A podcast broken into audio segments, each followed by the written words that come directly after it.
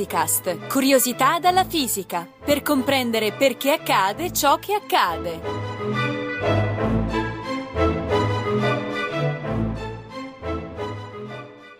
Sembra impossibile al giorno d'oggi, ma cent'anni fa non si conosceva quasi nulla degli atomi e i fisici si stavano accorgendo che queste entità apparentemente indivisibili dovevano essere in realtà molto strutturate. Ma come fecero a capirlo? Ce lo spiega Franco Bagnoli, ricercatore in fisica della materia presso il Dipartimento di Fisica e Astronomia dell'Università di Firenze, che in questa intervista di Giovanna Pacini veste i panni di Niels Bohr, il padre della meccanica quantistica.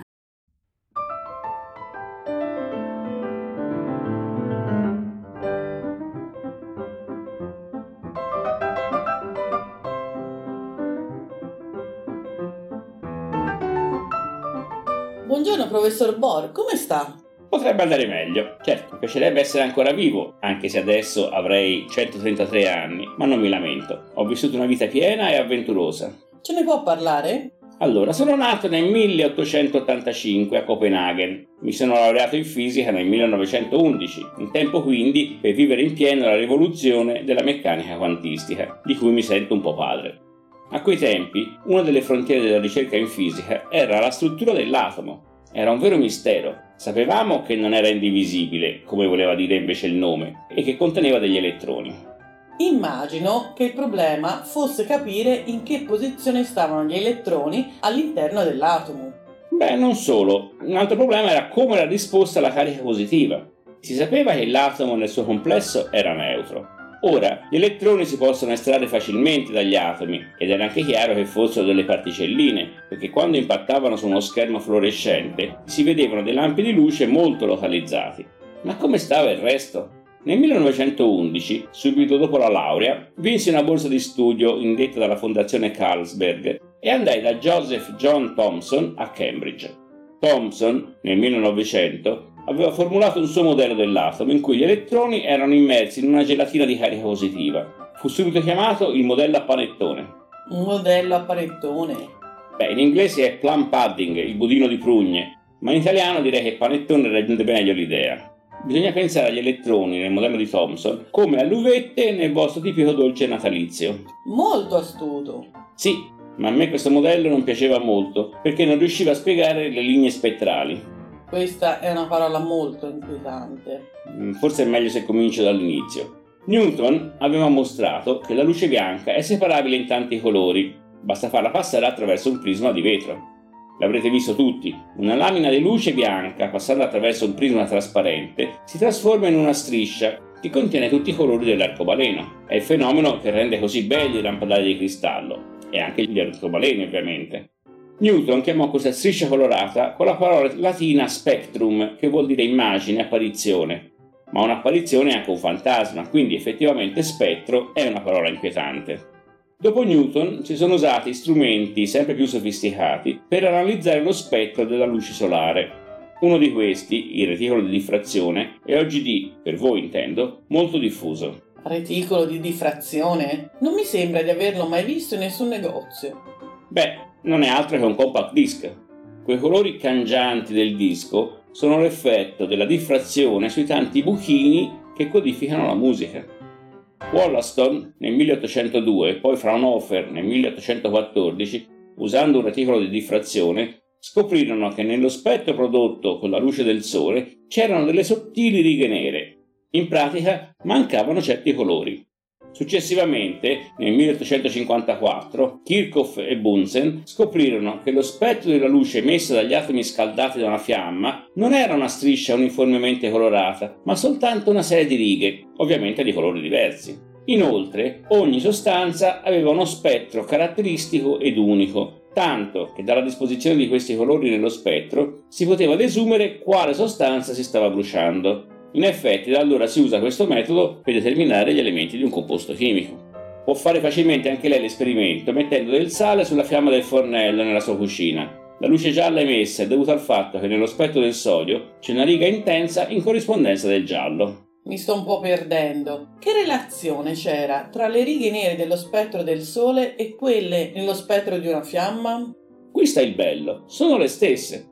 Praticamente la regola è questa. Gli atomi isolati possono assorbire o emettere luce solo di certi colori caratteristici. Deve sapere che il colore della luce dipende dalla frequenza dell'onda elettromagnetica di cui è composta. L'altra cosa da sapere è che ogni volta che una carica elettrica viene accelerata si produce un'onda elettromagnetica. È quello che si fa nella radio. Gli elettroni vanno su e giù lungo l'antenna e questa irradia onde radio alla frequenza di oscillazione degli elettroni. Quindi la luce che proviene dagli atomi scaldati è il risultato del fatto che gli elettroni di cui sono composti oscillano all'interno degli atomi?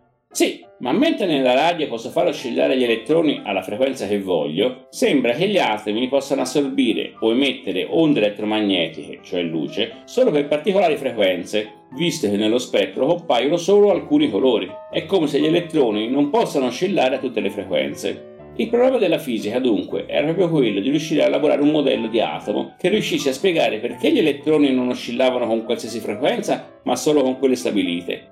Ma non era tutto. Non si riusciva neanche a capire come potessero gli elettroni atomici vibrare così velocemente da generare le frequenze della luce visibile, che sono molti ordini di grandezza più alte di quelle delle onde radio. La frequenza delle oscillazioni di un oggetto è legata all'intensità della forza che cerca di tenerlo fermo, come può rendersi conto usando una chitarra. Tanto più tende una corda, tanto più acuto è il suono emesso. Se si ipotizzava che a tenere gli elettroni fermi nelle loro posizioni fossero delle forze elettriche, come nel modello di Thomson, si ottenevano frequenze troppo basse. E questo era un altro grosso problema, perché le forze elettriche, a parte la gravità che è ancora più debole, erano le uniche forze che si conoscevano ai miei tempi. Un bel problema. E non solo. E poi, sempre nel 1900, Planck aveva mostrato che gli atomi emettono l'energia solo in pacchetti discreti, detti quanti. E nel 1905 Einstein aveva mostrato che in effetti tutta l'energia luminosa era quantizzata. Non sarebbe stato logico supporre che anche i modelli atomici avrebbero dovuto obbedire a qualche principio di quantizzazione? Quindi Thomson dovette rinunciare al suo modello? Figuriamoci, Thomson mi cacciò via dal laboratorio quando gli suggerì questa idea ma dato che avevo ancora una parte della borsa di studio Carlsberg da usare, me ne andai dal suo concorrente Rutherford a Manchester.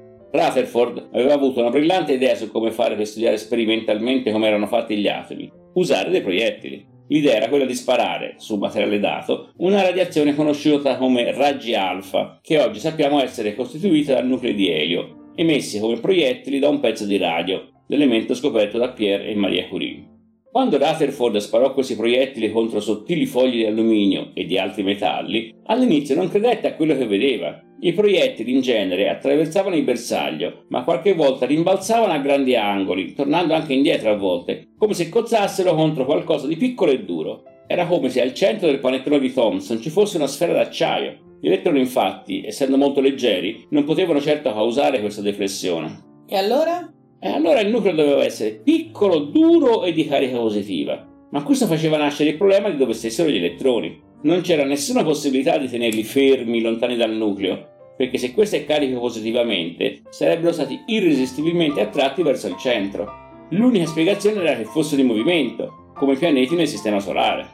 Già, i pianeti non cadono sul Sole grazie alla loro velocità. Proprio così. Ma per gli elettroni questo non è sufficiente, perché sono carichi e la traiettoria circolare è costantemente accelerata verso il centro, dato che, come abbiamo detto, una carica elettrica accelerata deve emettere onde elettromagnetiche. Se l'elettrone si muove in un'orbita circolare dovrebbe emettere luce e quindi perdere energia, giusto? Eh già, proprio così. Era un problema che dovevo essere rimuginato con calma. Quindi smisi di aiutare Rutherford e mi misi a pensare. E cosa venne fuori? Beh, lavorai in maniera parecchio euristica supposi che gli elettroni potessero avere soltanto determinate energie diverse da zero, che in pratica vuol dire che potevano stare soltanto su alcune orbite circolari, ma non su tutte, come dei trenici binari, e che non potevano cadere sul nucleo. In questo modo si poteva spiegare benissimo lo spettro dell'atomo di idrogeno, l'elemento più semplice di tutti, che ha solo un elettrone. Questo elettrone poteva cambiare la sua energia soltanto saltando da un'orbita all'altra, ovvero da un binario all'altro, e quindi poteva emettere soltanto luce di alcuni determinati colori. In fondo era un trucco come quello di Planck, che non sapendo come spiegare lo spettro del corpo nero con le regole della fisica classica, si inventò delle regole ad hoc. Sì, infatti, ma se era solo un trucco, perché il suo modello fu subito accettato? Perché, oltre a spiegare l'esistenza degli spettri a righe, permetteva di spiegare anche le regolarità di questi spettri. Gli spettroscopisti, cioè quelli che studiano gli spettri dei vari elementi, si erano resi conto che le righe di un elemento non erano messe a caso, ma si raggruppavano in serie che avevano delle speciali caratteristiche. Come fece notare Balmer nel 1885, si potevano trovare delle formule matematiche che davano le frequenze delle righe di una serie come differenze di una funzione di un numero intero. Quest'ultima affermazione non è molto chiara. Beh, lo diventa se pensa al mio modellino. Gli elettroni possono girare intorno al nucleo in orbite stabilite. Ogni elettrone in un'orbita possiede un particolare valore di energia e può solo saltare da un'orbita all'altra, emettendo o assorbendo un quanto di luce. Poiché l'energia si conserva, l'energia del quanto di luce emesso è data dalla differenza dell'energia degli elettroni nelle varie orbite. Inoltre, come aveva detto Einstein, l'energia di un quanto di luce è data dalla sua frequenza per la costante di Planck. Numeriamo le orbite, orbita 1, orbita 2, eccetera, eccetera. Nel mio modello l'energia di un'orbita era data dall'inverso del quadrato di questo numero. Quindi, se consideriamo per esempio la transizione tra l'orbita 1 e l'orbita 2, la frequenza della luce emessa sarà proporzionale alla differenza tra 1 diviso 1 al quadrato e 1 diviso 2 al quadrato, ovvero 1 meno un quarto. Capito e se invece l'elettrone salta dall'orbita 1 all'orbita 3, la frequenza del quanto emesso sarà proporzionale a 1 meno un nono. Sì, chiaro. Allora mi dica, quanto vale l'energia di transizione tra 2 e 3? Sarà proporzionale alla differenza tra un quarto e un nono. Ah, ho capito, posso ottenere questa energia combinando le frequenze delle due transizioni di prima. Proprio così. Era nato il modello atomico che porta il mio nome. Il modello fu poi generalizzato da Sommerfeld. Lui introdusse la possibilità di orbite ellittiche che, utilizzando la teoria della relatività, potevano spiegare la struttura fine dei livelli, ovvero il fatto che guardando con attenzione uno spettro di righe si vedeva che ognuna di queste era in realtà suddivisa in un certo numero di sottorighe. Inoltre il mio modello, quello generalizzato da Sommerfeld, spiegava anche il fatto che la separazione tra queste sottorighe aumentava se l'atomo era immerso in un campo magnetico, come mostrato da Zeeman, o in un campo elettrico, come mostrato da Stark. Questo voleva dire che in ogni orbita potevano starci elettroni con livelli di energia leggermente diversi, che quindi producevano righe spettrali di colori leggermente diversi. Geniale! Ma con il suo modello si potevano spiegare tutti gli atomi? No, in realtà il modello di Sommerfeld e il mio funzionava solo per gli atomi con un solo elettrone, ovvero l'atomo di idrogeno, quello di elio ionizzato e così via. Quando c'erano due o più elettroni non si riusciva a capire come introdurre la loro repulsione, né perché negli elementi più pesanti gli elettroni delle orbite più esterne non cadessero tutti sull'orbita di energia più bassa. Ma non è proprio la repulsione elettrica a tenerli separati? No, come nel caso delle frequenze, la forza elettrica è troppo debole per spiegarlo. La tavola periodica degli elementi, quella di Mendeleev, mostra appunto che ci sono delle periodicità. Per esempio, le proprietà chimiche del litio assomigliano a quelle del sodio e del potassio e la chimica del fluoro assomiglia a quella del cloro. Queste regolarità, così come anche la forma delle molecole composte dai vari elementi, sembrano indicare che gli elettroni popolino le orbite in maniera molto regolare, nel primo livello energetico si trovano al massimo 2 elettroni, nel secondo fino a 8 e così via. Inoltre le orbite non sono soltanto circolari, altrimenti le molecole non formerebbero i cristalli con quelle particolari simmetrie. Ah, e allora? Beh, nel 1925 Wolfgang Pauli risolse il problema con un'altra legge ad hoc, che ora voi chiamate principio di esclusione di Pauli, secondo la quale in ogni orbita ci possono stare al più due soli elettroni con una grandezza chiamata spin di valore opposto. Infine, nel 1926, Schrödinger trovò un'equazione secondo la quale gli elettroni di un atomo non si muovevano su vere orbite, ma che esistevano delle zone nelle quali si aveva la massima probabilità di trovare un elettrone. Queste zone vengono chiamate orbitali. La loro separazione e la loro forma, ottenute per via puramente teorica matematica, erano tali da spiegare i dati sperimentali per l'atomo di idrogeno, ma il mio modello aveva il pregio della semplicità. È per questo che si sente un po' il padre della meccanica quantistica? Non solo per questo. Il fatto è che quando ritornai poi da Copenaghen, riuscì, sempre con un bel contributo della Fondazione Carlsberg, a mettere su un istituto di fisica, che nel tempo fu visitato praticamente da tutti i fisici che erano interessati alla fisica teorica, da Kramers a Landau a Heisenberg e così via. Ma questa fondazione Carlsberg non ha a che fare con la birra che porta lo stesso nome? Sì, questi birrai sono sempre stati molto generosi, offrendo borse di studio a me e a parecchi dei giovani che volevano venire a trovarmi, dandomi la casa dove ho abitato dopo aver ricevuto il Nobel nel 22 e soprattutto installando una tubazione che portava la birra dalla fabbrica direttamente a casa mia, ovviamente gratis. Stranamente non hanno mai lanciato il motto Carlsberg, la birra di fisici. Si doveva lavorare piacevolmente a Copenaghen. Eh, si lavorava duro, ma ci si divertiva anche. Quando ero un po' stanco, amavo andare al cinema, ma non volevo certo andarci da solo. Perciò passavo dalla biblioteca dove i miei ragazzi stavano giocando a ping pong o risolvendo problemi di meccanica quantistica e mi facevo accompagnare a vedere un western. Solo western? Sì, mi piacevano solo i film con i cowboy, ma devo ammettere che non riuscivo a seguire bene l'intreccio di quelle storie complicate e dovevo sempre chiedere spiegazioni ai miei accompagnatori.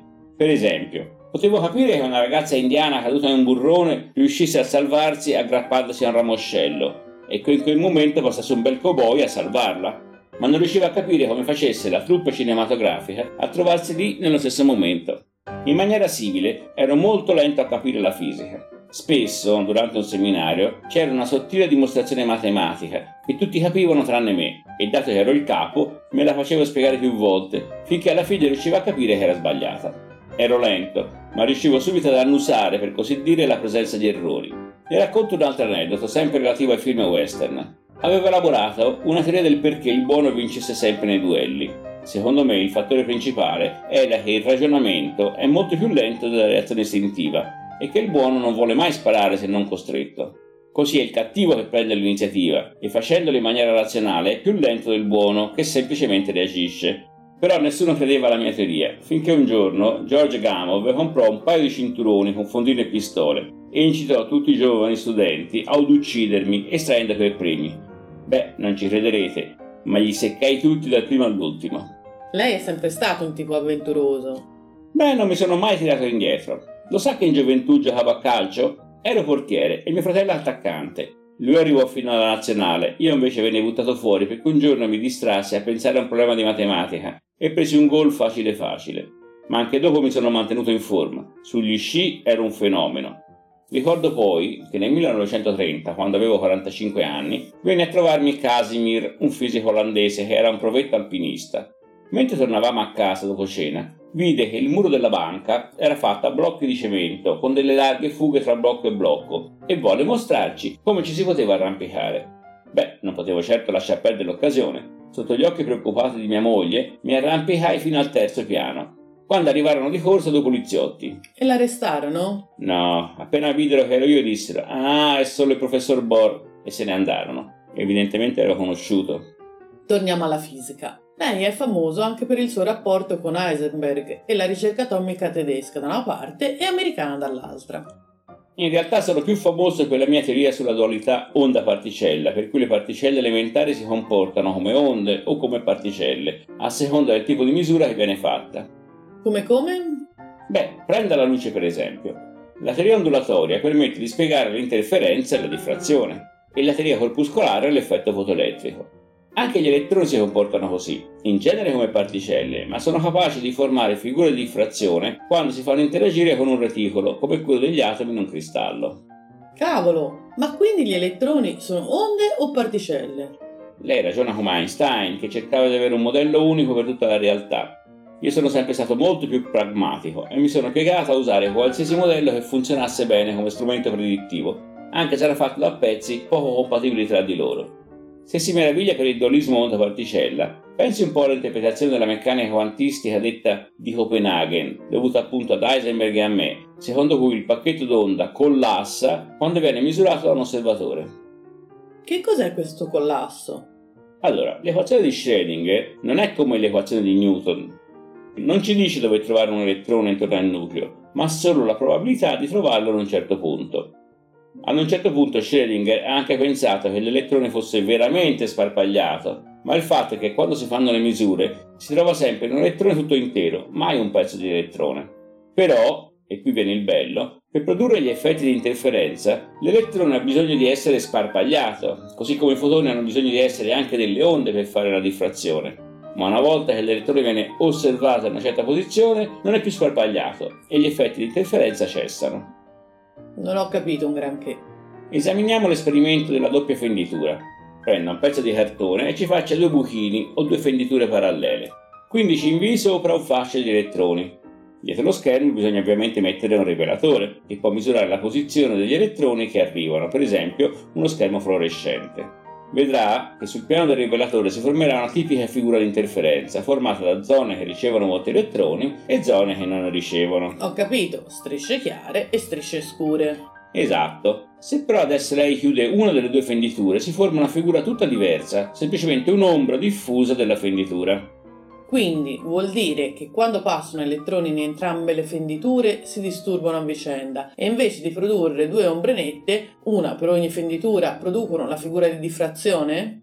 Potrebbe sembrare così, ma la natura è più subdola. Per verificarlo, renda il flusso di elettroni così debole che viene emesso un solo elettrone ogni volta se tiene traccia dei lampeggiamenti, vedrà che la disposizione dei punti dove l'elettrone arriva sul rivelatore forma lo stesso la figura di interferenza, ma solo se i due buchi sono entrambi aperti. Se ne apre uno solo, si forma un'ombra diffusa. Ma io potrei cercare di scoprire da quale buco passa un elettrone, usando della luce. In fondo gli elettroni interagiscono con i fotoni. Dovrei vedere un lampo di luce in prossimità del buco utilizzato dall'elettrone.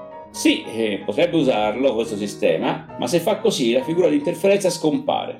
Ovvero, anche il singolo elettrone si comporta come un'onda, passando in entrambe le fenditure, salvo che quando lo misuro si comporta da particella, visto che sul rivelatore lo vedo ogni volta in un punto diverso. Come gli scarafaggi, che quando si accende la luce corrono a rifugiarsi negli angoli. Anche peggio, perché lei potrebbe pensare di ridurre l'intensità della luce che usa per illuminare il buchino, in modo da disturbare meno gli elettroni. Proprio quello che stavo per pensare. Purtroppo la luce è composta da fotoni ugualmente energetici. Riducendo l'intensità riduce solo il numero di fotoni, non la loro energia. Con una luce debole qualche elettrone sfugge alla misura. Ebbene, se tiene traccia del punto sul rivelatore dove vanno a finire gli elettroni che ha visto passare da un buco specifico e di quelli che invece sono sfuggiti, scoprirà che gli elettroni che non ha visto formano la figura di interferenza e quelli che ha visto formano la figura di diffusione. Ma questo è diabolico. Proprio così. Il fatto è che le particelle elementari non sono affatto delle palline e che il nostro cervello non è abituato a trattare questi oggetti quantistici. È come se lei fosse nata in una fitta foresta, tanto fitta che è sempre buio questo, Tutte le volte che lancia un sasso, questo finisce per rimbalzare sui rami e dato che è buio non può seguirlo con la vista, può solo fare esperimenti e troverebbe che in genere si può solo predire la probabilità che un sasso arrivi in un certo punto. Sarebbe molto sorpreso dall'idea che un sasso abbia una traiettoria ben definita, perché, dato che non può vederlo, può solo capire dove si trova lanciando un altro sasso, che inevitabilmente si disturba il primo. Non possiamo osservare continuamente le particelle elementari, perché non disponiamo di sonde sufficientemente fini, anche i fotoni sono troppo grossi. Aspetti, l'energia di un fotone è proporzionale alla sua frequenza. Posso usare fotoni a frequenza più bassa, ovvero di lunghezza d'onda più lunga, dei fotoni più rossi? Eh, non funziona neppure questo. Via via che la lunghezza d'onda aumenta, si perde di risoluzione spaziale, ovvero il lampo generato dall'elettrone che interagisce con il fotone diventa più sparpagliato. Non appena la risoluzione diventa così bassa e non si può più distinguere da quale buco è passato l'elettrone, la figura di interferenza riappare. Magia pura! Come può la natura funzionare così? Dobbiamo rinunciare all'idea che gli elettroni e le altre particelle abbiano una posizione ben definita in ogni istante, perché è un concetto non verificabile. Come ha mostrato poi Richard Feynman, per fare calcoli bisogna sommare su tutte le possibili traiettorie dell'elettrone, tenendo conto che queste traiettorie possono interferire in maniera costruttiva o distruttiva. Se perturba solo una di queste traiettorie, come quando riesce a vedere il buco da cui passa l'elettrone, ottiene il risultato classico della diffusione. Se perturba in maniera coerente le traiettorie, come quando usa un fotone di grande lunghezza d'onda, le traiettorie continuano a formare figure di interferenza. Ma saper calcolare non vuol dire capire. Il mio amico Albert Einstein non era per nulla contento di questa interpretazione, ma anche se filosoficamente non è molto solida, sicuramente è quella che funziona, almeno a livello pratico. E la bomba atomica? Lei deve aver visto l'opera di Michael Frayn, Copenaghen a teatro. Io ero molto amico di Heisenberg, che consideravo il mio migliore allievo, con cui facevo delle interessantissime passeggiate fisico-filosofiche, anche se in realtà Heisenberg ha fatto tutti i suoi lavori più importanti quando, per qualche motivo, non eravamo insieme. Nel 27 se ne andò a Lipsia e poi nel 32 prese il Nobel, ma rimanemmo comunque molto amici. Però nel 41 venne a trovarmi. La Danimarca era occupata dai tedeschi e lui era a capo della squadra che doveva costruire la bomba atomica nazista io tenevo contatti sia con loro che con gli inglesi. Era una spia. Ma da quale parte stava? Beh, non voglio togliere il lavoro agli storici, ma dato che gli inglesi vennero a prelevarmi giusto il giorno prima che venissi arrestato dalla Gestapo e poi collaborai al progetto Manhattan. Capito. E Heisenberg? Voleva veramente far trapelare qualcosa agli alleati come suggerisce il dramma teatrale o voleva arruolarla tra i suoi uomini? Anche qui lasciamo spazio agli storici, ma il fatto era che i tedeschi erano ancora in alto mare. Non avevano i mezzi per separare in grandi quantità l'uranio 235 dall'uranio 238, come fecero invece gli americani, e quindi avevano la sola opzione di costruire una bomba al plutonio, che si separa per via chimica dall'uranio. Praticamente era la bomba del Trinity Test e quella che fu fatta esplodere a Nagasaki, ma senza un reattore nucleare era dura produrre il plutonio necessario. Inoltre questo materiale non raggiunge così facilmente la massa critica come l'uranio 235. E quindi? Voglio lasciare in ombra i dettagli di quella conversazione che mi fece molto male. Basta sapere che fu la fine della nostra amicizia. In seguito Heisenberg sostenne che loro, i fisici nazisti intendo, avrebbero benissimo potuto costruire una bomba atomica, ma che non lo fecero per amor di pace, ma la testimonianza di quanti fisici tedeschi fossero lontani da questa meta è data dalle registrazioni ambientali fatte dagli americani ai fisici tedeschi prigionieri, tra cui lo stesso Heisenberg. Non riusciva a credere che gli americani avessero veramente fatto esplodere delle bombe nucleari sul Giappone. Che ne pensa della fisica teorica attuale? Le piacerebbe essere ancora al lavoro? Ah, come le ho detto, io sono sempre stato un tipo molto lento a capire le cose. Anche se dato l'inizio alla teoria quantistica dei campi, chissà quanto mi ci sarebbe voluto per capire il modello standard, o ancora peggio la teoria delle stringhe, la supersimmetria o l'universo olografico. È roba da giovani. Allora la salutiamo. Grazie dell'intervista. Grazie a voi. Fa piacere chiacchierare con qualcuno che sia ancora vivo. È così noioso qui. Quasi quasi vado a scambiare due parole con Heisenberg.